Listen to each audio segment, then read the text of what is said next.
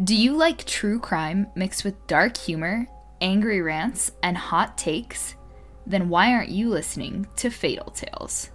I'm Katie. I'm Azra, and we cover all sorts of true crime cases, as well as weird, evil, and downright fatal stories in our Tiny Tales episodes. If all that sounds great to you, make sure to listen to Fatal Tales wherever you get your podcasts. And remember, be gay and don't do crimes. Or at least don't get caught. The stuff of nightmares. Hey, what's happening, everybody? My name is Rick, and I'll be your guide on this little journey to get your true crime and paranormal fix. We'll be talking about everything from monsters in the closets to monsters next door. So make sure you keep an eye on your neighbor, you look under your bed, you check your closets, because the stuff of nightmares starts now.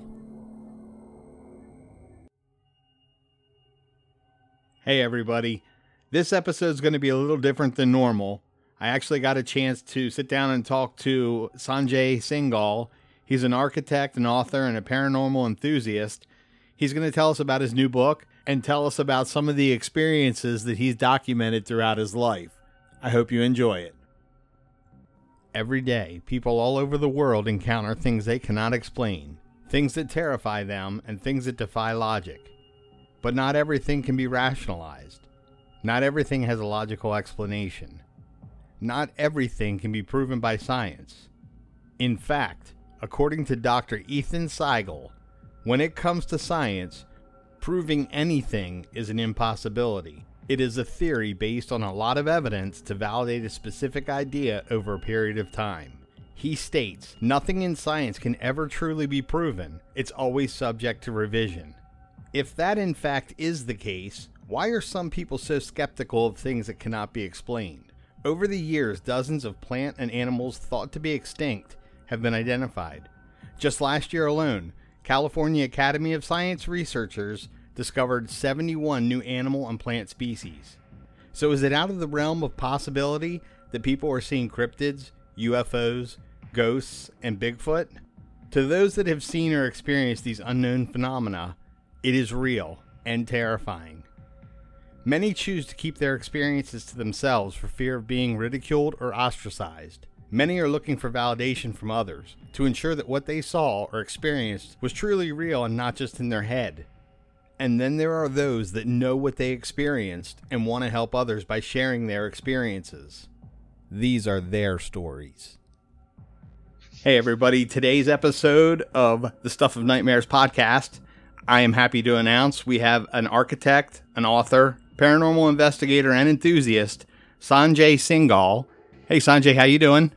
Good. How are you, Rick? I'm doing good. You want to give us a little bit of info about yourself? Uh, sure, sure. Uh, first, let me say I'm, I'm really uh, delighted to be here and talking with you today. This is uh, really exciting. And I am, as uh, you've just said, an architect, an author, uh, an aspiring chef, which um, I'm not sure how good a chef I am, but I, I eat it, so I guess that's a good thing. And a paranormal investigator researcher, enthusiast, uh, what have you. I'm also an artist and uh, do a lot of drawings and sketches and so on and so forth, like that. Uh, but I think today what we're going to talk about uh, mostly is a variety of different topics. And uh, one thing I do want to mention, though, is that I do have a new book coming out in March of this year, in just hopefully a couple of weeks. And uh, this is uh, a new collection of short stories, which I am very, very excited about. And we can talk about that um, a little, little later on into the podcast. Sounds good. So I noticed one of the books that you've written is actually really pretty cool. It's a coloring book. You want to tell us a little bit about that? yes, it's a Bigfoot ABC, and uh, I, you know, coloring books for adults are kind of, you know, all the rage or have been for a while. And I thought, you know, wouldn't it be fun to have a Bigfoot coloring book for people? And so I created all these uh, sketches and uh, coloring designs and put them into a book. And then I thought, you know, maybe we need to make this a little bit more in depth and, and let's make this a Bigfoot ABC uh, because there are so many names for this creature. And so many uh, words for this creature, not only across North America, but around the world. And wouldn't it be great to at least explore some of those and make this a little bit more educational, not only for uh, kids, but also for us us grown-ups and uh, it's uh, been a tremendous success and has sold uh, quite well and I'm, I'm really i'm really pleased with it That's awesome. That that's the first one that popped up when I started researching your books and stuff. And I laughed. I'm like, that is awesome. Cause again, you're not just, you know, with the paranormal, the cryptid enthusiasts. Now you're actually putting it out there for kids to say, hey, there's things out there that we can't explain. There's things out there that science has yet to explain. mm-hmm. And and I think that's a great thing. Yeah, and it's you know, you know, but and I've noticed to it at conferences and at gatherings, kids love this stuff. They, they get so excited, you know. "Oh, I want to go see a Bigfoot. I want to go find a Bigfoot. And most of the time, I, I tell their parents, you know, please don't let your kid go alone.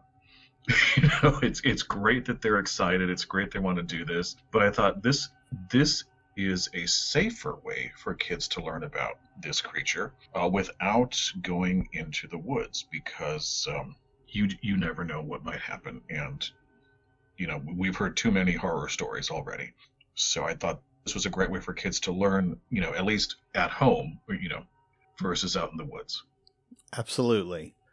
So how many books have you written? oh boy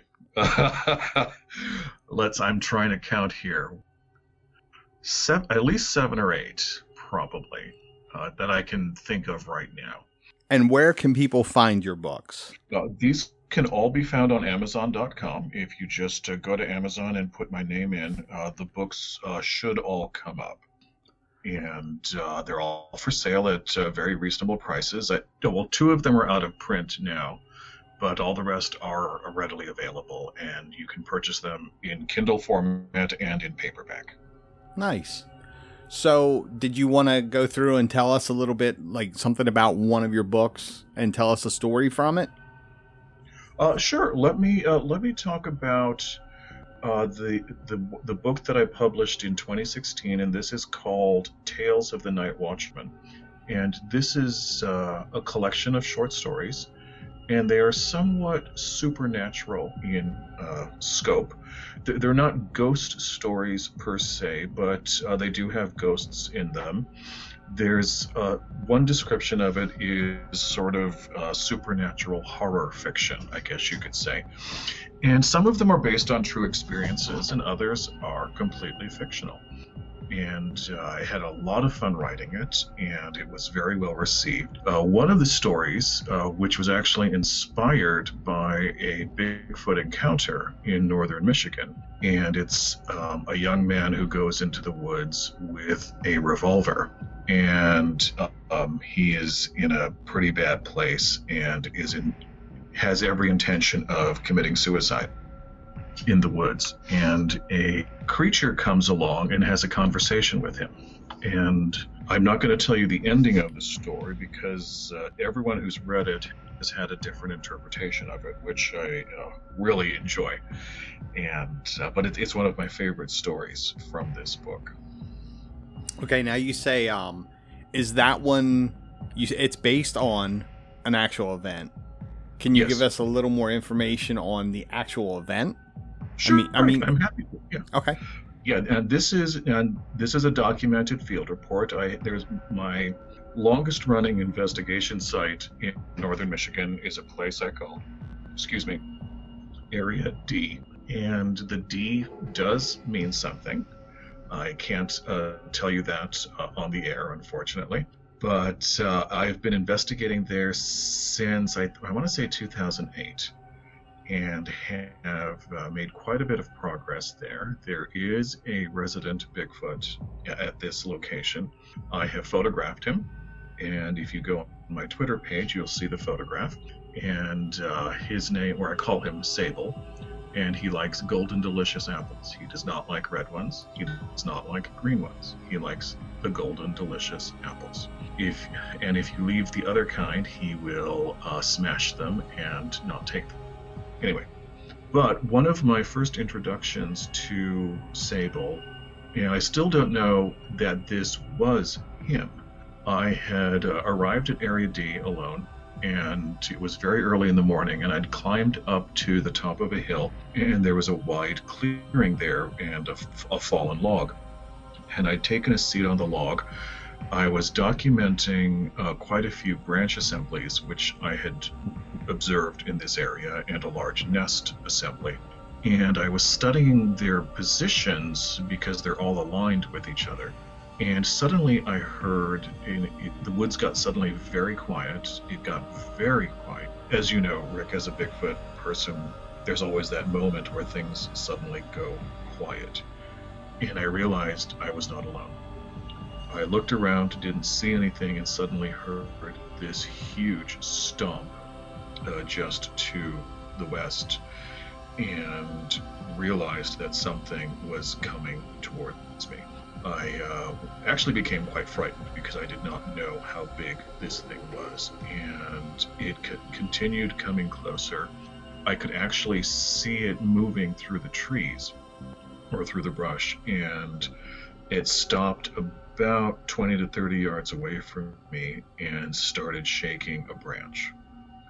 And then the branch uh, came crashing to the ground and at that point, I realized I probably needed to not be there.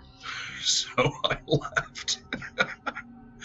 and I actually I called out to it and I said, "Hey, I'm leaving. You know, thanks. Um, sorry to, to bother you. Um, I'll, I'll talk to you later. You know, take care." Yeah, I think I probably would have left as well. but you know, the interesting about this is the next time I went back there, I made sure I brought apples, and and this is how I discovered which type of apple he liked. So you basically have a giving area for him? Yeah. Mm-hmm. Yeah, it's uh, where uh, sable, the spot where sable is usually to be found. Uh, there's a number of saplings in, in, you know, in the woods there. And I'll typically sort of arch one over, tie the bag of apples up to it, and and there's there's the gift. And I always give him a dozen golden delicious apples. And if I go back the next day or two days later, I'll find that the underside of the bag has been slit open and two or three of the apples have been removed. And then eventually all the, all the apples disappear and the bag disappears. Uh, so, so someone's certainly taken them and someone's taken the bag down, which uh, is very interesting. Now, just out of curiosity, because I've heard before that, you know, sometimes they will take things, but they will also leave things. Has he Mhm. ever left it, or she ever left anything for you? Uh, actually, Sable is a male. I, I i'm fairly certain he is an, a male. He has not. I, at least not that I have noticed. If a gift has been left, I've never seen it. But, you know, for me, the gift is being able to interact with him and to, you know, be in the woods with him and to be within, you know, 20 yards of him. You know, for me, that's the most incredible gift you could ever ask for. Absolutely. And has he ever done anything that has frightened you to where you wanted to run out of there and not just kind of like turn around and walk away? No, I don't. You know, well, I don't know if this was him or not. There was, there have been episodes at Area D where something clearly did not want us there, and one of, one of the most frightening was again a very early morning uh, investigation. I'd gotten there probably between 6:30 and 7 a.m. So the sun was just starting to come up. It was very, very dark, and I was set off on the trail, again alone, like an idiot, and had my had a very good camera with me. There was an unusual branch assembly right at the head of the trail, and I uh, went to take a picture of it and did not realize the flash setting was on. The flash went off, and as you can imagine, in the darkness in the woods, it just was this huge burst of light and all around me the woods came to life. I, I woke something up and it was not happy. It was stomping back and forth and throwing rocks at me onto the trail. And for a moment, I was actually quite nervous because it was between me and the car. And I thought if this could get very dangerous very quickly. You know, it's still dark out. This thing's mad, and here I am taking pictures of it, or trying to take pictures of the woods with a flash setting on my camera. So what did I do? I took more pictures with the flash setting on my camera because I thought if it's moving around, I might I might get a picture of it. Well, either that or it gave you a chance to get away because you blind it. Exactly. Yeah, it's sort of like that scene in the Hitchcock film Rear Window, you know, where uh, Raymond Burr comes in the apartment and Jimmy Stewart's got his camera with the flash bulb on it, and he blinds Raymond Burr so he can't, you know, get close to him. So sort of that. Uh, that was the logic going through my head right there. I can understand that. So, just so the listeners understand and know, what kind of large animals are in the area? You're northern Michigan, correct? yes, sir. Okay. So, what kind of animals are there? Bears and stuff there? I mean, obviously, they don't Yes. have they they don't throw rocks, so that rules them out for that. But just so they have an idea of what other animals are in the area. Oh, sure, sure. There are there is black bear, um, and that ha- I have documented black bear tracks um, at Area D, and there is cougar. I've documented cougar tracks there with my colleague, um, and I've also obviously deer, uh, wolverine. We have documented wolverine tracks there. There's still some uh, discussion about those because half the people I show them to say, nope, that's a wolf. The other half say, nope, that's a wolverine. So uh, I'm inclined to think it's a, wol- a wolverine because it's got five claws, not four.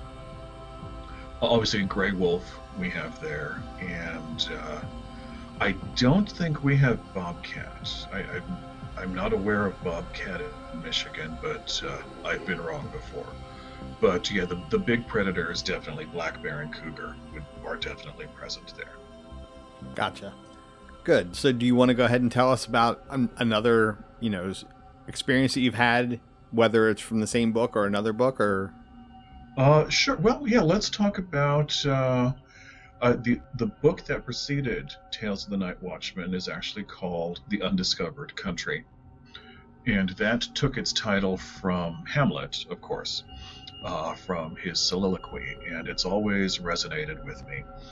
And uh, this is a book about my life in northern Michigan, I, my travels there, and the time I lived there for a time and this uh, it's again it's it's much more of a memoir but there are aspects of it uh, that are uh, somewhat paranormal. And one of those is uh, i had a really beautiful uh, uh, apartment where i lived and in a beautiful fenced-in yard. And one winter morning i woke up and looked outside and you know beautiful clean white snowdrifts and, and just you know that gorgeous winter landscape you always you know dream about. And uh, went had my coffee had my breakfast went off to the grocery store. Uh, came back maybe 45 minutes later an hour later and looked out the window and there was a line of enormous huge tracks footprints marching through the backyard, uh, all in a straight line, uh, one after the other, clearly left, right, left, right. But they stopped and started in the middle of nowhere. Uh, they started in the middle of the garden, they ended in the middle of the garden, with, with no reasonable distance for leaving the yard whatsoever. so. In your opinion, what do you feel Bigfoot is? Do you feel that it is a flesh and blood animal? Do you feel it is a- dimensional animal? I, you know, that that's a great question. I, I am really inclined to believe that, that it is a dimensional creature. And, and the reason I say that is I, I've had so many experiences of this thing where it did not make sense for it as a physical creature. And the the and with I've had enough experiences where I've observed it behaving and appearing in a fashion that was completely not physical. So, and I, I'm I'm really uh, inclined to agree with the perspective perspective of many of the indigenous peoples of this continent, uh, including the Lakota, where I grew up, who firmly believe that it is a dimensional creature. He is a spiritual being and he manifests physically when it is appropriate for him to uh, speak to us or to present a message. And in their uh, belief system, if you see this creature, uh, as he's called, uh, he's there for a reason. He, he's there to, to bring a message to you from the Great Spirit. So is he like a protector? He's well in the in the Lakota world. I don't believe he's a protector. I know in the Odawa uh, belief system, which is the indigenous peoples of northern Michigan, Wisconsin, uh, and sometimes referred to as Potawatomi. Uh, their name for him is Bogwe Janini, and he he's a sort of protector, guardian type creature. He follows man around. He keeps an eye on him, but again, like the Lakota, he's not to be approached. Uh, he, he's there because the Great Spirit has put him there, and that's and we're not we're not really supposed to go talk to him. So there are people that believe, you know, they see a UFO and they also have experiences with Bigfoot around the same time. What is your mm-hmm. feeling on that? I, I, I think that is a fascinating behavior, and I would I would personally like to know more. Uh, I have had several conversations with Stan Gordon, who is the researcher in Pennsylvania, and I'm sure you know I'm sure you know who he is, uh, Rick. Uh, wonderful man, wonderful scope of investigations across the state. And he has documented several cases where a Bigfoot has been seen in conjunction with the UFO or some type of flying craft. And there are cases where it's gone into the craft and left, or it's come out of the craft and approached someone. I, I think it's a fascinating uh, conjunction. I, I don't know what to make of it. I've certainly not experienced it myself, but in, in this, you know, when you step into the unknown, literally anything is possible. So why wouldn't it be possible for this to be some type of alien creature? Absolutely. There's really no there's really no way to put what it is until we actually have a physical specimen that we can actually do testing and stuff on to determine what it is. Correct. Yes, I agree with you. All right. How about another story from your newer book? Well, sure. Let, us let, talk about the book. Uh, okay. Uh, the new book, which is coming out, uh, hopefully, you know, knock on wood here, in a couple of weeks, is called Stories I Never Told You. And this is actually a collection of quite a few stories, which I've been working on for a long time. The uh, title is a reference to uh, my my friend Joshua, who died in 2015, and who loved to hear all my stories. And I would send him the draft, he'd read them, and then we discuss them for hours. So these are all the stories I wrote after he died. I'm sorry, that's why the book is called Stories I Never Told. Uh, they're much more spiritual in nature. Uh, they're much more reflective. Uh, they're really stories about faith and friendship, and but they're also about healing and moving forward through grief and death and loss, and finding uh, solace and hope in one's faith and one's God. I think one of my favorite stories in this book is actually a story. This is a story called, uh, there's a story in here called Access and it's a it's a true story in part. Uh, most uh, it's uh, how do I say this? The ending is slightly different than what really happened, but for the most part, this is a true story. And I was at a art gallery or an art exhibition with clients, and we were looking at a bunch of uh, you know the art, you know, and the people and if you've ever been to an art opening, it's the people watching is is incredibly fun because there's just so many different types and so many different stereotypes, and they all do exactly the same thing, and they always serve the same horrible white wine. I mean, it's just vile. Anyway, there was a display of video screens, and of a young man running on a beach. And there was a man sitting there watching them who was in a wheelchair. And I didn't, re- it took me a minute to realize that the man running on the beach was the man in the wheelchair. And he'd uh, had a horrible accident and been paralyzed from the waist down. And he asked, and I, he backed up his chair and bumped into me and I apologized for being in his way, and we got into a very loud argument. And uh, he, you, you could tell that looking at this this series of films was very painful to him. And I, I remember saying to him, I know I'm only a stranger, but I am truly so sorry.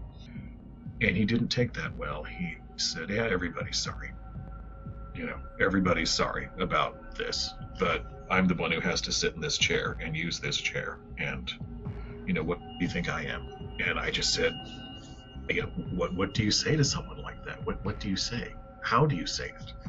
That's meaningful, you know, or special or different. And I realized I could not say anything further than I was truly sorry. And he asked me to help him go to the bathroom. And, um, you know, a person in a wheelchair, and, and I know this because I'm an architect and I've done this and I've had to do this. You know, designing an accessible toilet is one thing, using an accessible toilet is another. You have to back the chair into the stall, you have to lower the armrests, you have to transfer your body to the toilet. And it's extremely difficult. It's extremely humiliating it, I, I actually did it once. I put myself in a wheelchair and tried to use the toilet. And to this day, I remember thinking, oh, God, help me if I ever have to do this for in real life. And so I helped him into the stall and I said, do you need me to help you, you know, move, position yourself? And he said, no, I can take it from here. So I stepped back and I was sort of just standing in the in the in the men's room and suddenly there was this commotion in the stall and he dropped something and it went flying across the floor and i realized it was a pistol and i picked it up and i just sort of held it away from my body. You know i just as you know you, as you know with guns you just you don't point them at anything. So i just pointed it into the corner. I was really beside myself. And he said give me that. And i said no i'm not giving this to you. And uh, we got into a huge argument. Um, and and I realized he was planning to use that pistol in that toilet stall, and uh, I said I can't give this to you. And we got it again. Just you know, a lot of. Uh, it's amazing how well you can cuss when no one's around to hear you. And uh, eventually, I did go back in the stall, and he was sitting there, and uh, he'd been crying and somehow or the other, we found a common language. And we were able to share that language. Uh, he asked me to give him the gun. And I quoted a line from one of my favorite poems uh, by Harold Monro, uh, Overheard on a Salt Marsh. And I said from the poem, Hush, I stole them out of the moon. And he looked at me and he said, What did you say? And I said, Hush, I stole them out of the moon. And so we recited the poem together, and then we talked about a short story that I believe was published in the late 60s uh, by a woman named Dorothy Gilman Butters. And the story is called Sorrow Rides a Fast Horse. And as we continued talking, we this we found this common language that we could talk about literature and we could communicate through literature. And we ended, I, re- I remember this. He asked me, and he said, Do you like Winnie the Pooh? And I said, Yes, I, I love the Winnie the Pooh stories. They're, they're my favorites. And he said, Would you play Pooh Sticks with me? And I said, Yes, I will. And uh, that's that's one of the stories from the new book. So you'll have to forgive me. I'm not sure what Pooh Sticks is. Okay, it's a game invented by Winnie the Pooh and Christopher Robin. And if you're on a footbridge over a stream, you everybody grabs a stick and you drop it in on one side, and upstream, of course, and then you see which stick emerges first on the other side of the footbridge. And it's it's great fun if you're a kid, and it's great fun if you're an adult who wants to be a kid. Which we all do. Absolutely, absolutely, yes. You handled that way different than I may have, and that many people may have, because we have never been in a situation where someone was thinking of taking their life. Mm-hmm. Uh, I was in one situation one time that, you know, I've talked the person down, but it is a very hard issue because we've all thought about it, but what actually has to happen in that person's life to make them want to take that step? And then for someone else to intervene and tell them it's not as bad as what you think it is. You know, you'll get through this. It's a very slippery and tough slope. Yes, it is. Yes, it is. It absolutely is. And being on both sides of that conversation is is not something. I will say this: um, the encounter with the young man in the wheelchair is one thing, but to to hear someone say, "Will you miss me if I die?" It is a horrible, horrible question to answer, because it's not something you put lightly, and it's not something that you answer lightly. And it's, uh, I think, what the message of this book is, is that communication can happen, and we can find a common language between two completely different types of persons, you know, cultures, societies, what have you. And together we can move forward, and together we can move forward in faith, and realize that uh, with you know I don't want to get preachy or anything, but realizing that you know faith in God is at the end of the day the only thing that is going to move us forward. Yes. Well, since you brought us way down, I'm so it sorry. Really bad. I'm really sorry. No, I'm just kidding. Do that, Rick. I'm just kidding. Um, so the house that you live in now, um, you Yes, and I had talked previously, and you have some things going on there. Do you want to explain a little bit about what you have going on there? Yeah, absolutely. And so where I've lived here now for just over six years, and I just it's a very small house I rent, and it's uh, was at one time the guest house for a larger property, which has since been subdivided up. It's very small and very private. I, I call it the cottage because it's literally a cottage, and it has an incredible level of activity here, which I've documented since I moved in which was in November of 2014, and it doesn't seem to stop. I, uh, in fact, I'll tell you this: yesterday evening, I just sat down for with my dinner and looked up, and standing in the doorway was a figure uh, of a tall, slender man, somewhat grayish in color, who I believe is the same figure that has appeared in the backyard on numerous occasions and he was just there for a split second and then he was gone. Uh, so I, I just sort of sat there and said, uh, okay, hey, how's it going? what are you doing? And uh, went back to my dinner. Uh, there's there's been an astonishing activity inside and outside, and at times the two um, appear to be related. Uh, one such example, and this just happened, as a matter of fact, uh, Thursday evening. No, so I'm sorry, Thursday morning. Forgive me. I w- had awakened early. It was about 5 a.m. I was working at my desk, and on the front drive, I heard a loud whistle. And at first, I, I wasn't really paying attention. I was focusing on my work. I, I had a lot of work in. And then I heard it again, and I, who's whistling at 5 o'clock in the morning? And then I heard it again, and I realized nobody in their right mind or nobody has any business being on my front drive at 5 a.m. whistling. And I turned around in my chair to look out the front window, and in the, the curtains were closed, the blinds were closed. There's plastic sheeting over the window because it's winter and you know it's not really well insulated. And I observed this amazing display of orbs of light appearing in my window. Uh, gold and red, gold, white, uh, one after the other. Just you know, just almost like this if I didn't know better, it, I, it looked like a display of miniature fireworks. And I just watched it uh, for two to three minutes, and then I realized, you know, if something's outside, I need to know what it is.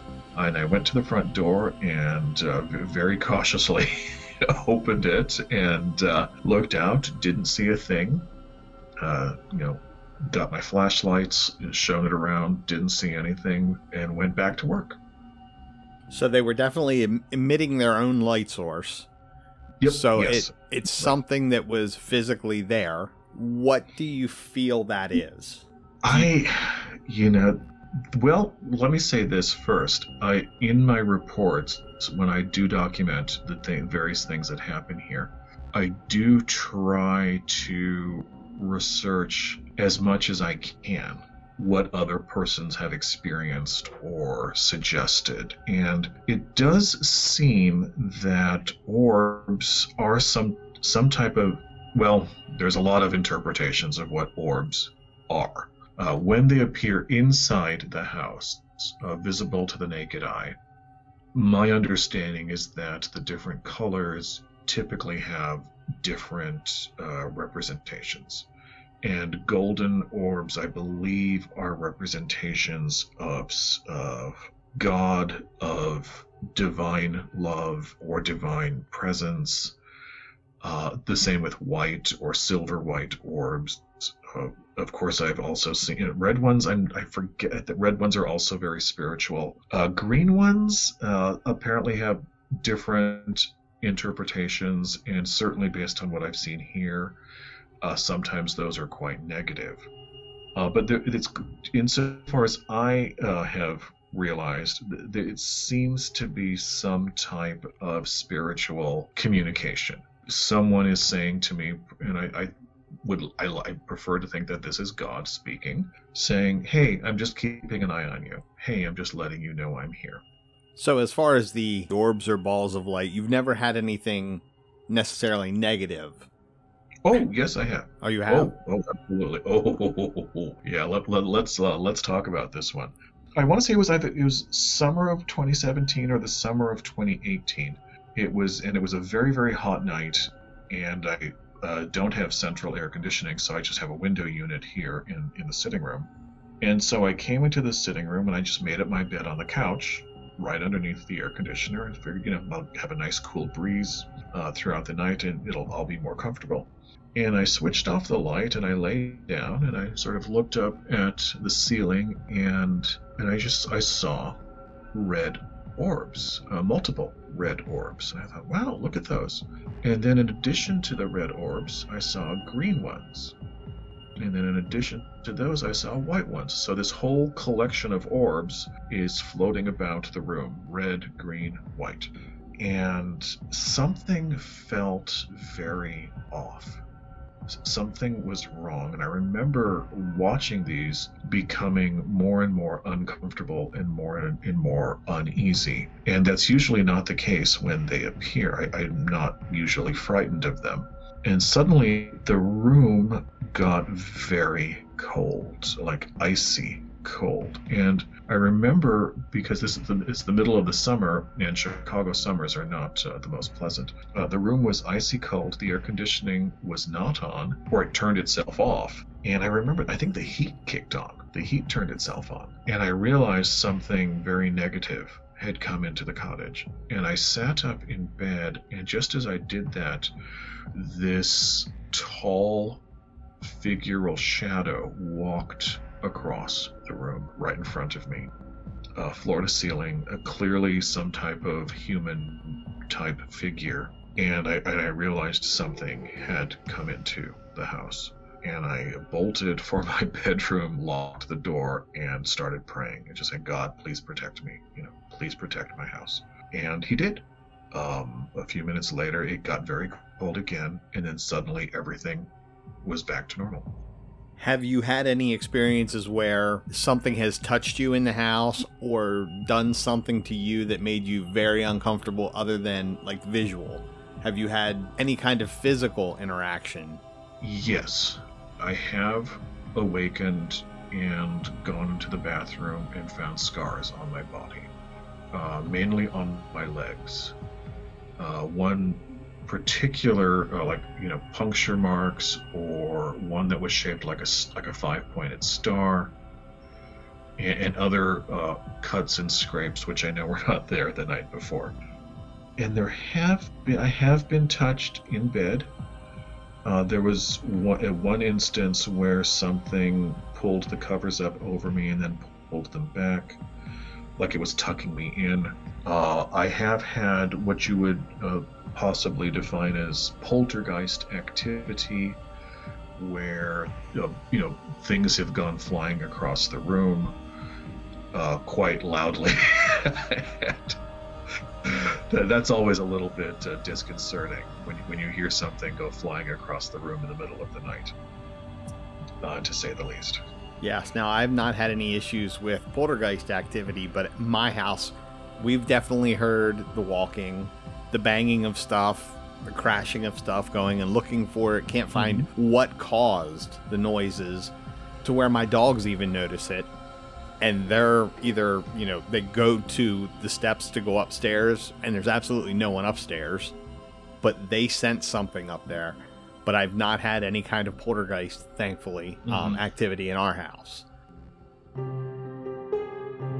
Hey there, I'm Tony Palazzo, host of There Is Something Out There, a new podcast dedicated to true crime, the mysterious, macabre, unsolved, and unexplained.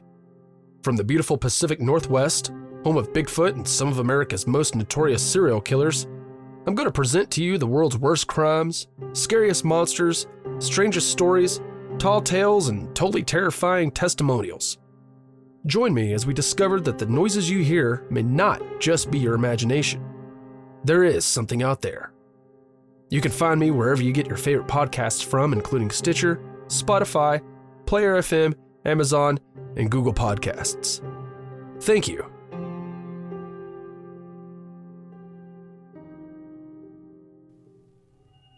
Like what you're hearing so far?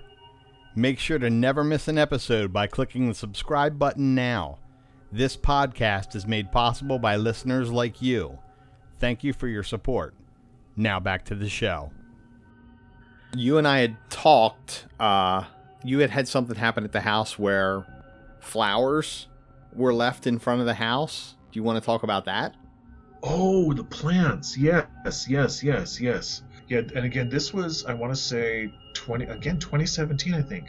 And uh, what one thing I do want to mention too, Rick, before I talk about that is, as I've been documenting the different things happening uh, both inside and outside the cottage, I, I've noticed that they seem to ramp up at specific points throughout the year. And uh, August, September is a very active time here uh, with what appears to be a big, especially outside, with what appears to be Bigfoot related activity.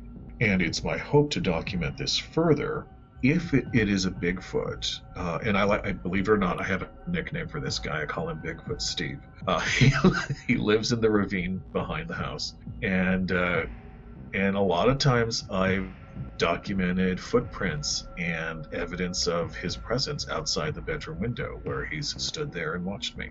Uh, but let's go back to the plants. And this was in September of 2017. I woke up at 4:30 and I was. Um, and this is another thing that is very curious. Uh, the car that I had at that time, it was a black Nissan Sentra, and his name was Hudson, or that's what I called him. Attracted a lot of paranormal attention, and I do not know why. And on September 22nd at 4:30, I observed huge flashes of bright white light, almost the size of a basketball, appearing around Hudson uh, as I literally sat there and watched. And so I took out, rolled out the trash bins at 6:15. The trash they pick up the trash pretty early in my neighborhood, and at 9:15 I walked back out again to get you know, the empty trash bins. And as I was walking up the drive, pretty much dead center, there was a huge trampled down area of grass, and laying on the grass were four very long uh, plant stalks, uh, like a flowering plant. I don't know. I don't know what they are. Laying perfectly parallel side by side. Uh, they had they had certainly not been there that at 6:15, but in in that three-hour span, they appeared, and they remained there uh, for quite some time. I, I, don't remember when they finally disappeared, but I do recall speaking to uh, the gardeners when they came, uh, maybe two or three days later. And I said, "Did you put these here?" And I remember he gave me a very strange look, and he said, "That wasn't us." And they wouldn't touch them, they wouldn't remove them, they wouldn't go near them. And I remember those were, those remained there for at least a month, if not two months and then finally we're one day we're gone. Now, do you feel that was like an offering to you? It's I I don't know what else it could have been. And if you recall, Rick, when you and I talked earlier about this, you had made a really great suggestion that this might have been a hobo code sign. Uh, you know, some, ho- that something that hobos and hobos and transients uh, will leave, you know, markers or messages. But I I looked and looked and looked, and I could not find anything with four parallel lines or you know, sticks laid like that. Uh, there's a series of three, but not four. And I, I, don't know if it's the same meaning or not. I, I, I tr- someone put them there in that span of three hours, and I, if it was a Bigfoot, it's remarkable because it's my front yard in a very exposed area. So for someone to do that in my front yard is quite uh, uh, shocking, to say the least. You know, who who would do that? You know, would you go into someone's yard at you know six o'clock in the morning and and leave flower arrangements for them? I wouldn't. but but you know, there's a lot of there's a lot of people out there that do a lot of strange things, so you never really know. Right. The the best thing I can say is that it's clearly an artificial arrangement. You know, the wind didn't blow it down. You know, we did not certainly did not have a storm that day. Someone pulled up those plants and laid and arranged them. Whether that was a Bigfoot or a human, I don't know. Was it little green men from Mars? You know, at this point, you know, all all bets are off. But what I do find interesting though is that the gardeners would not touch them. And I thought that was a very curious response. So now I'm looking back through some of your books. You actually have two books called Beyond the Forest. Yes. Do you want to talk a little bit about them? Yeah, let, us talk about those. Uh, so, as my blog is called Beyond the Forest, and the reason for that name, Rick, is what I wanted to promote was for you know Bigfoot researchers and investigators is to look you know so many times people for lack you know pardon the pun can't see the forest for the trees. You know they, they look at you know they'll focus on one small detail or this that or the other thing and not see the whole picture. And so what I wanted to do was you know sort of stimulate this idea of looking beyond the forest you know look at the big picture. Look at everything that's happening here. Don't just focus you know just because a tree falls in the forest does not mean that a bigfoot threw it down. You know it's it's it sort of goes along the lines of let's eliminate all the other possibilities first before we say this is bigfoot activity or this is paranormal activity. Absolutely. Rule out everything you possibly can until you can't anymore. Exactly. then, then you're left exactly. with something that you can't explain and is more likely supernatural or paranormal. Exactly, or something that can't be explained. You know, now obviously, a giant footprint is great physical evidence, but yeah, I think part of what my struggle or challenge has been for myself is so much of what I document is very subjective. You know, and the feeling, you know, scopesthesia, we've all felt it, the feeling of being watched. And and once you've experienced that, you recognize it. It, it it's almost uh, it's almost overwhelming when you walk into the woods and you suddenly realize something's watching you. Uh, and, but how do you how do you document that? How, how do you you know f- achieve physical documentation? But anyway, I'm going off on a tangent. But uh, so I publish uh, my I have three levels of report that I publish on my blog and there's my field reports, which are my active investigations where I go out, you know, to look for something. Uh, usually, that something invariably finds me, but uh, that's another story. And so, these books, the Beyond the Forest books, are really those collections of field reports from different years. And the two that are published right now are 2014 and 2015.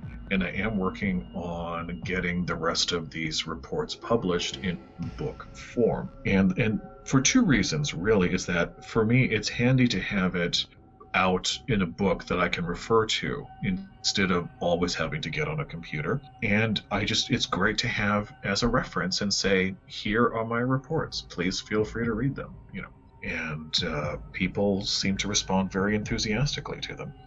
Did you want to go into any any stories from one of them books, or both of them? Oh yeah, books, let, let, yeah. Let's talk about the 2014 book, and you'll notice on the cover there's a photograph with what appears to be a Bigfoot staring right back at the camera. Uh, so let's yeah. So if you look at that book, the 2014 book, uh, there's a photograph on the cover, and that is Sable. That is the Bigfoot who lives at Area D. And this actually happened uh, April, I want to say April 18th, 2014. I was at Area D alone, and I was coming up the hill, and uh, because it was spring, and in northern Michigan, spring can take a long time to get there. Uh, everything was still sort of brown and bare. It wasn't really, there were really no leaves on the trees or anything like that. And as I was coming across this uh, hill slope, I suddenly looked up and there was this tall stump about 20 yards ahead of me. And next to the stump was this figure. And I remember looking at it and thinking, that can't be what I think it is. There, there's no way. I am standing in plain sight looking at a Bigfoot. You, your mind just doesn't, you know, register this. And I said, but I've got my camera and I'm going to take the you know picture of it. So I took uh, several pictures actually, but again, just you know, I really did not think anything of it. And I continued on my way, and I came around the slope of the hill, and I looked back up at the stump, and I realized whatever had been standing next to it was no longer there. And I suddenly realized Holy cow, Batman. I think I photographed a Bigfoot. And I remember I, when I got home after that weekend, I, you know, loaded the pictures onto my computer and pulled them up and zoomed in, and that's what was looking back at me and I did send them to a colleague. I said, you know, this is a picture. I, I think this might be something, but you know, he he has uh, photo software and anal- photo analysis software, and he ran a bunch of different uh, processes on it. And he said, well, it's definitely something that has a heat signature. So it's definitely a living creature. And it's definitely something with a human or simian type face he said, I, I think you photographed a Bigfoot. And there you have it. And uh, so that is my friend Sable. Now, have you come across him any other times? Oh, yes, absolutely. Yes, quite a few. Uh, uh, sadly, I've never gotten as good a picture of him as that one. But every time I go back now, uh, he lets me know where he is, and I usually get a glimpse of him somewhere. So now, do you uh, feel do you feel they normally stay in around the same area? Uh, Sable seems to stay in the area throughout the year. Uh, he does now. I know that there are some theories about migration with Bigfoots, and I would certainly subscribe to that theory, especially here at the cottage, based on the seasonal behaviors that I've documented here. You know, they ramp up in August, September, and then they taper off, and then ramp up again in April and May. So I would certainly suggest some type of migratory uh, lifestyle. Uh, and certainly there are uh, migra- I would strongly believe that there are migratory Bigfoots at Area D. But Sable seems to be there year round. He doesn't seem to go away. And I think part of the reason is of the footprints that I've documented there, since 2008. So this is going on what uh, 13? Good heavens, 13 years. Holy cow! Uh, if this is his footprint, he does appear to have uh, what's referred to as a club foot. So he may be lame in his left leg or have a deformed left foot. That would make it more likely he would stick around as far as than migrating. Exactly, and I think that's part. And I think that if this is if this this footprint, which I have documented for many years at Area D, if this is his footprint, then he's probably not able to travel very far. So these were all your experiences during your investigations. And that's happened you you pretty much go on investigations often. Uh, since 2007, yes. hmm Has there anything that has surprised you that you've found that you really Yeah. didn't expect? Oh yeah. yeah. Let, let's let's. Uh, I want to talk about really quickly, Rick. The very first, the two very first investigations I ever did, and these were both in May 2007 in Central Ohio. Uh, the first was at uh, Salt Fork State Park outside of Cambridge, and the second was at Woodbury Wildlife Area, which is about an hour north uh, of Salt Fork. And my very first investigation, we walked. There's a beautiful area at Salt Fork called Hosak's Cave, and we were walking, coming on the trail, going, you know, up towards the cave. And we literally had not gone 20 feet.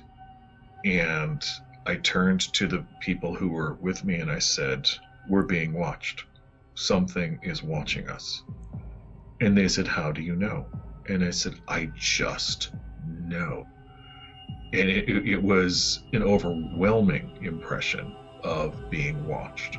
Um, I had no idea where it was coming from, but I knew it was there. Uh, the next day, we went to Woodbury Wildlife Area, which again, and I was with a colleague, and we were walking, um, coming around the trail and skirting this. There's an area there, I believe it's called Bigfoot uh, Pond, and there's a researcher in the area, a gentleman named Don Keating, wonderful man and he had actually filmed what appeared to be a white Bigfoot crossing the road.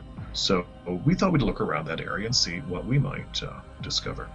And we were going down the trail, and I we heard loud stomping footsteps, keeping time with our own. And I turned to my colleague and I said, "You know what? I, I'm feeling very uncomfortable. I, we're heading into deep forest. I'm really starting to get somewhat apprehensive. I, I think we should head back to the car, or at least get into a more open ground. And he said, okay. And we both turned around at the same time. And standing on the trail, not 20 yards behind us, was an enormous, large, black haired adult male Bigfoot. And he was mad. And I remember, I remember hearing my heart beating in my chest, looking at this thing. And I remember saying to my colleague, Do you see what I see? And he said, Yes. And I said, Is it what I think it is? And he said, Yes. I said, Should we take a picture of it? and he said, and I, you know, my hand was i remember my hand shaking as i was reaching into my pocket for my camera and praying that i would not drop it. And i took a picture. My colleague also took a picture with his camera. And i went to put the camera back in my pocket. And i looked down for just a split second. When i looked back up the creature was gone. And i said to my colleague let's get the hell out of here and I, I remember this was the first time I realized that one could feel very, very strong emotions when one encountered a Bigfoot. And one has, you know, there are numerous reports of this where hunters, especially, will come face to face with a Bigfoot in the woods and become very emotional and uh, very uh, overwrought, and in some cases, start crying. And this is what happened to me. We got into an open field and I burst into tears. And I remember saying, We have to get out of here. We have to get out of here. And uh, t- to this day, Rick, I will tell you, I have never in my life been as frightened as I was in that moment when I saw it standing on the trail. I can imagine.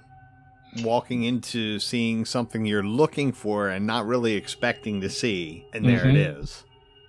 Exactly. And not only there it is, but it's between you and the car. Yeah. and it's not and it, it it's not happy. And it's not friendly. And it, it it was it was a very, very tense moment.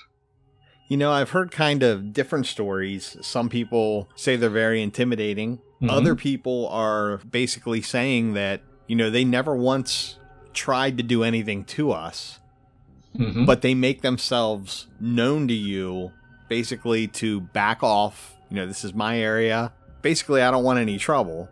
I personally have not heard of anyone getting attacked. I mean, everything that I've heard from people that have had experiences is more or less to scare them away. Mhm. Um, I've never personally heard any stories of, you know, other than getting hit by pebbles, not necessarily getting hit by rocks, but, you know, they'll get hit by pebbles or something, and, and it's more or less a warning to, you know, get out of my way, stay away Yes. from us. So, I mean, I can understand the fear, but at the same time, it's the accounts that I've heard, they're not, they're not super aggressive. I think unless they have to be. Right, right, and I, and I don't, I, I do recall reading a couple of reports of, I, I believe these were hunters in Colorado or you, you know, somewhere out in the Rockies, where they experienced what they thought or what appeared to be a bluff charge, where the creature rushed at them but then stopped, and they were able to, you know, to get get themselves out of there rather quickly. Right, and that's pretty much what gorillas do. You Yes. know, they'll mm-hmm. do bluff charges because they, they really don't want to get into it with another gorilla. Right, right, exactly. But they basically puff their chest out and they want to make themselves bigger than what they are and try to scare the oh. other one. Which you know, which brings up a, a fascinating topic for discussion, is if these are dimensional creatures, why would they take on the form of gorillas or you know basically a higher primate you know if they're dimensional why wouldn't they take on the form of a human if they have that capacity? That is a very good question. you know why would they live their lives in, in such a manner that you know would would limit them to interaction with humans? Um i and i quite honestly that literally just occurred to me just now. Why would you do that? If you're a dimensional creature you could i would uh, reasonably think assume any form you wanted I don't have the answer to that. I don't know that anybody has the answer to that. Yeah, I, I just it just suddenly popped into my head, and the reason this popped into my head was I was having a conversation the other day with someone about angels, and in the Bible, as you know, angels are not described as having wings, even though in our you know the last two thousand years in art and such we've always depicted them as having wings because angels are God's messenger they travel between heaven and earth, and so on and so forth. So the idea of them flying is probably what gave rise to them as having wings. But in the Bible, they're never described as having wings. They're presented as regular human beings. What's interesting, though, is that they're immediately recognized as angels. There, there's never a mistake that they're just, you know, people. Whoever sees them understands immediately these are angels. They are not regular persons. So if angels can manifest before us as humans, it just makes me wonder who who are these Bigfoot creatures and where are they coming from that they have to manifest as, you know, primates? I'm at a loss for words. Yeah, I am too. This is this is something I, I'm gonna, I'm going to make some notes on this, Rick, and, and think about this a little bit further. I just I yeah, because it, it goes back to are these physical beings or dimensional beings? Right. And as you said, you know, we, we almost do need a body, a physical body, to really study this, and uh, it's just because we don't we don't know, you know, and I do recall a conversation several years ago with someone talking about the theory of dark matter. That uh, if this is simply a shift in energy, that could explain why they are able to disappear so quickly and vanish without a trace. And you would think that if it is something that's dimensional that maybe you're projecting, um, Mhm. it would be different for each person and people wouldn't see the same thing all throughout Right. the country. Exactly, exactly. But the reports are consistent and the behaviors are consistent. And do you know what it reminds me of? And this is a pretty wild stretch, but I, do you remember the Kevin Costner film Field of Dreams? Yep. And I'm just thinking, you know, those baseball players manifested as physical, real persons, but were able to walk into the cornfield and go back to wherever it was they came from without leaving a trace. But while they were here, they were flesh and blood people. Yeah, I'm not exactly sure where we go from here on finding out, you know, why they would be bipedal, hairy, tall animals as opposed to just being a normal looking person. We could go down that rabbit hole for days. Absolutely. Maybe we better change the topic. well, okay. So let's go a little different route because this this is this is along the same thing. I noticed on one of your your WordPress encounters, you had some Dogman encounters. yes. Mhm. So again, what are they as opposed to Bigfoot? It, it seems like there's very there there's similarities between the two, with the exception of one looks like a dog or a wolf Mhm. standing on two legs, walking Yep. around. But yet, and I know that's Dogman's big in Michigan, but Bigfoot is fairly big in Michigan as well. Yes. So to me, that would be two separate species of something. Or if you go dimensionally, why are there two two separate types of animals that are similar? Right, right, right. I I think you know well you know the dogmen we certainly have them in Michigan and I've had my experiences in Michigan and in Wisconsin and um, in Indiana of all places. I think the difference and this is again I'm uh, my one of my Linda Godfrey who I'm, I'm sure you're familiar with Mhm. um, has been researching Dogman for many years, and she is a wonderful researcher and investigator. And not only that, she's uh, one of my very good friends, and we have done quite a lot of investigations together. And she has proposed a theory, and I hope I'm not present. I hope I'm presenting this correctly because I do agree with her on a lot of this. Is that the Dogman is a spiritual creature that has been created or summoned into existence by the indigenous peoples of the upper Midwest. So basically, they are tulpas. Very, yes, uh, the same concept as a tulpa. Yes, absolutely. Or, quite honestly, now that you mention it, have you ever looked at a golem? No, Google it. I mean I, I know, I know, I've heard them, heard of them. Um, They have a remarkable, amazing resemblance to Bigfoot. and that is again something that that you feel is projected from Native American people. No, the golem is actually a Jewish invention. Okay, It's an ancient Jewish creature that is created or summoned uh, for for various things, and they are big, lumbering, humanoid bipedal giants. And if you look at a picture of one, there's a there's a famous statue of one. It looks remarkably like a Bigfoot. And if the golem is a, you know a tulpa, and if the dogman is a tulpa, who's to say that Bigfoot isn't a tulpa that got loose? I I understand that, but as far as tulpas go, here's where I have a little bit of questionability on it. Mhm. So, and and I've I've had this, you know, argument, not necessarily argument, but conversation with other people. If, Oh, excellent. If Great. tulpas are truly able to be brought into existence because of what we feel, Mhm. so why would Santa Claus and like the Easter Bunny, why would they not be brought into reality simply because there's so many kids around the world that believe and want that to be true? So my my thing with tulpas I'm not saying that can't happen, and and you know people have said, well, have you ever heard some of the scary stories about you know the real Santa Claus or the real Easter Bunny? And you know, it's like everything else we hear. Mhm. We have no proof that any of that actually has existed. We don't have a body, and that's going Right. to be the ultimate proof of are, are these things real?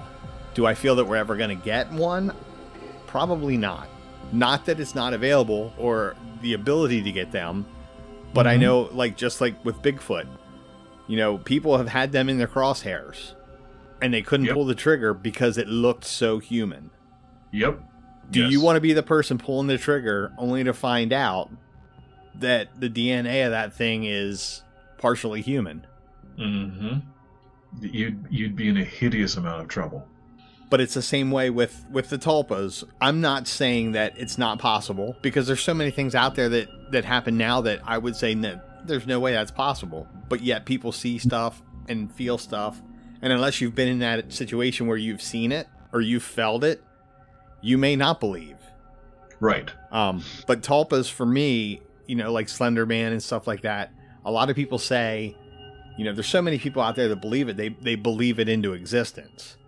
But that again, if people believe things into existence, I've never seen Santa Claus actually flying across the sky on Christmas Eve, you know, Right. delivering presents and millions and millions of kids believe that every year. Absolutely. Yes. So I'm not sure how I stand on the whole tulpa phenomenon. Uh, it, you, you know what, Rick? That, that's a really great perspective on it as well, because you're you're absolutely right. Why why should Santa Claus not be a physical person? You know, who lives at the North Pole, who delivers presents on Christmas Eve? And I would venture to say, and this is just ver- just thinking of this really quickly, perhaps because there are so many versions of him there is no one correct version, or at least no well defined single version of him. That there's such a dim- the creation of that character is so diverse and so widespread that it almost cannot exist physically because there's just too many pieces or too many variations. So that's a very interesting way of thinking about it, and, and I haven't really thought about it like that. And whereas if you take so let's take take the Dogman phenomenon. If the Dogman is a tulpa summoned into being by the indigenous peoples, it's a limited range, it's a limited scope. It you know, based on what Linda Godfrey has researched, these were summoned to guard the burial lands and the sacred grounds. And and that was their role. But with the coming of the white man, the desecration of mounds, the desecration of burial sites, released them from their bond, which is why they roam the upper Midwest and are quite uh, vicious, nasty uh, creatures, which you really don't want to mess with. And uh, I, and I wonder if the Bigfoot is a similar being uh, some type of tulpa summoned into being for a specific reason. For example, let's go back to the Odawa, you know, Bogwe Janini, who was created by the. Well, no, that's a different aspect of it. So that's not the same thing. But the golem is the same thing, where a golem is a large Bigfoot-like creature summoned into being to to help man, and then gets loose or has a mind of its own and decides to do whatever it wants because they're they're they're not automatons. They're created with intelligence and uh, you know knowledge and understanding. And if if the idea of a tulpa that got because even there's there's horror stories of tulpas which get loose and uh, can really be quite dangerous. And and I will say this in my own experience, paranormal experiences, uh, that doorway between the physical world and the spiritual world is a very dangerous thing to open. It's not something you undertake lightly. So, speaking of dogmen, Mm-hmm. would you like to share any of your encounters? Sure, I'd be happy to. And uh, I do want to preface this, though. it took me a long time to understand that what I was seeing was a dog because you know here you know and this was all back in 07 08 09 and you know that i didn't know what a dog man was i'd never heard of it i had no idea you know and i was you know when i was at i went to graduate school at notre dame in south bend indiana and i rented a small house very similar to the cottage here.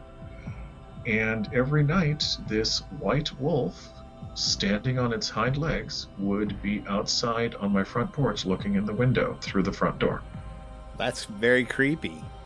it was extremely creepy and it, it never threatened me. It, it never attempted to come in the door thank god but it was clearly not a positive friendly creature. And i just believe it i just got used to it. And just oh yeah that's the i called it the white werewolf because i didn't know what else to call it. And it was not leaning up against the door it was standing outside the door on its hind legs. And it never tried to get in, it just peered in at you.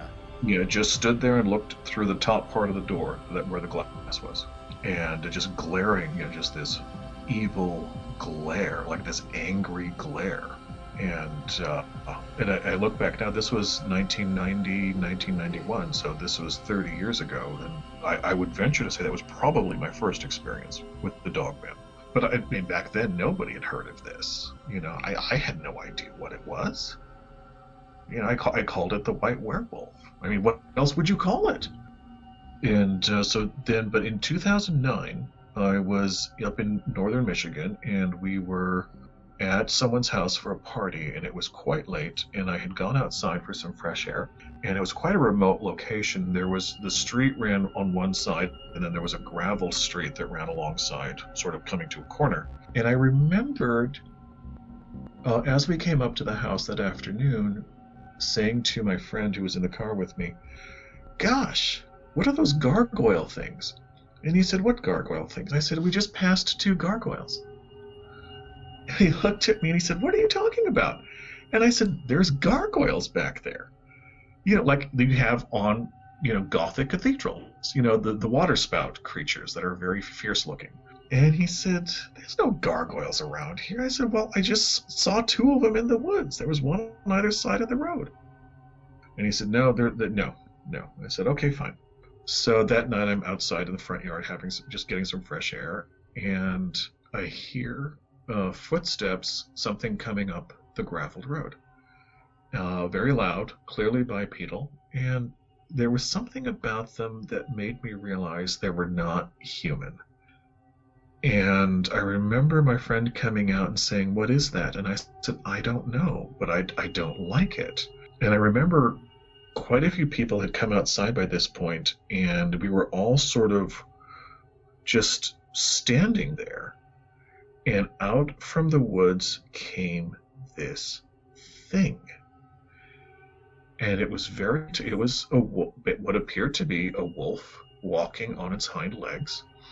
It had gleaming yellow eyes and sort of golden brown fur. It was very nasty. Um, it it didn't. It was coming up the road.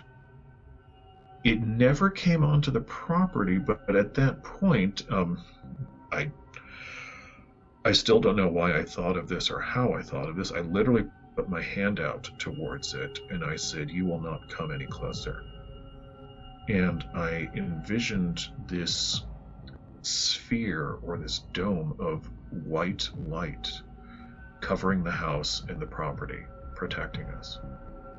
And it stood there, probably not more than two or three seconds, but at the time it felt like an eternity. And then it dropped to all fours and ran off into the woods. And I remember collapsing onto the ground. I was very ill, very weak, and I, I remember vomiting uh, quite badly uh, several times. I was very dizzy, and uh, I said to my friend, "You know what? Maybe it's time for us to leave." And he said, "Okay." And he was the designated driver, so he was not had not been drinking. And I remember that uh, just before we left, I you know spoke to the, my host, and I said, "I'm I'm sorry about what I just done on your backyard, you know, on your grass." He said, "Don't worry about it. I'll hose it down, you know, in the morning." And I said, "You know, I I don't know what that strange creature was." Know, I, I, I just I, I don't know what that was. And he didn't even blink. He said oh he comes around here all the time. He likes to play with my dogs. I don't know that I would want my dogs out there playing with that. yeah and, and and my host was had no didn't even blink.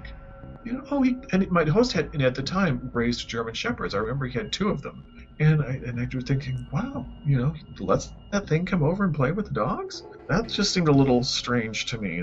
But uh, then, yeah, hey, it's northern Michigan. What are you gonna do?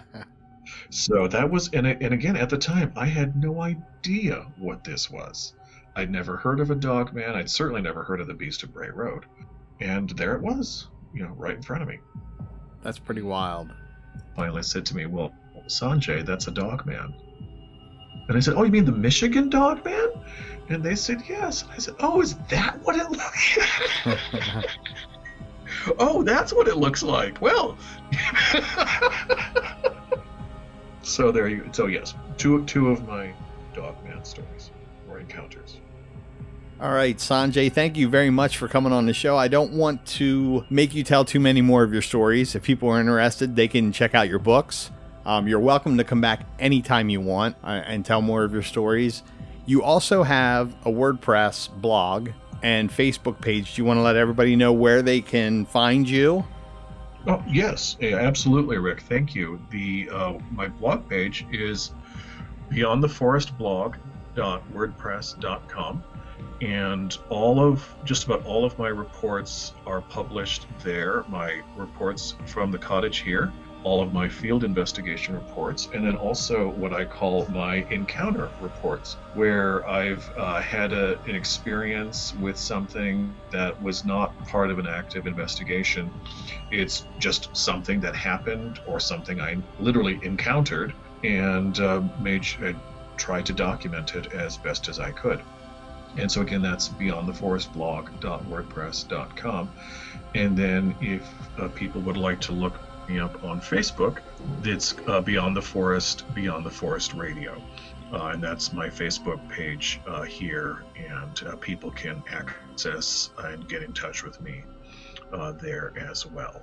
And again, they can find your books on Amazon, and also they can access your books via your blog as well, correct? Yes, uh, although there is a, a, on my blog page there's a tab marked books, and all of my currently published available books are there, uh, including my latest book, Tales of the Night Watchman, uh, my cookbook, What Tastes Good, my uh, coloring book, Bigfoot ABC, and my memoir of my life in northern Michigan called The Undiscovered Country. And then, very quickly, I do want to add that my new book, Stories I Never Told You, uh, will actually be available on Amazon in the next couple of weeks here. Uh, knock on wood by mid March, but definitely by the end of March, uh, will be available on Amazon. Well, I would definitely love to have you back on if you'd like to come back on and, and tell some more of your experiences. Um, maybe when your your new book comes out, we can have you come on, plug it some more, and and give us some more of your experiences. I, I would love to do that, Rick. That would be terrific. Thank you. Well, thank you so much for wanting to be a part of this podcast. Thank you, Rick. I, I really enjoyed uh, doing this with you today. I really appreciated the conversation. Me too. Thanks a lot. Okay. Thank you, Rick. Bye bye. Well, that's it for this week's episode of the Stuff of Nightmares podcast. Thanks for listening. If you would like to find out more about today's topic, you can check out our sources in the show notes on Facebook and our website at www.thestuffofnightmares.show. Like, share, and follow us on Facebook, as well as subscribe and give us a positive review on your favorite podcast app or wherever you listen to podcasts. If you have an experience that you would like to share with the show, you can either email me to admin at the stuff of nightmares podcast.show or message me through Facebook. I am your host, Rick Ness. I will see you next episode where I hope to find out what keeps you up at night.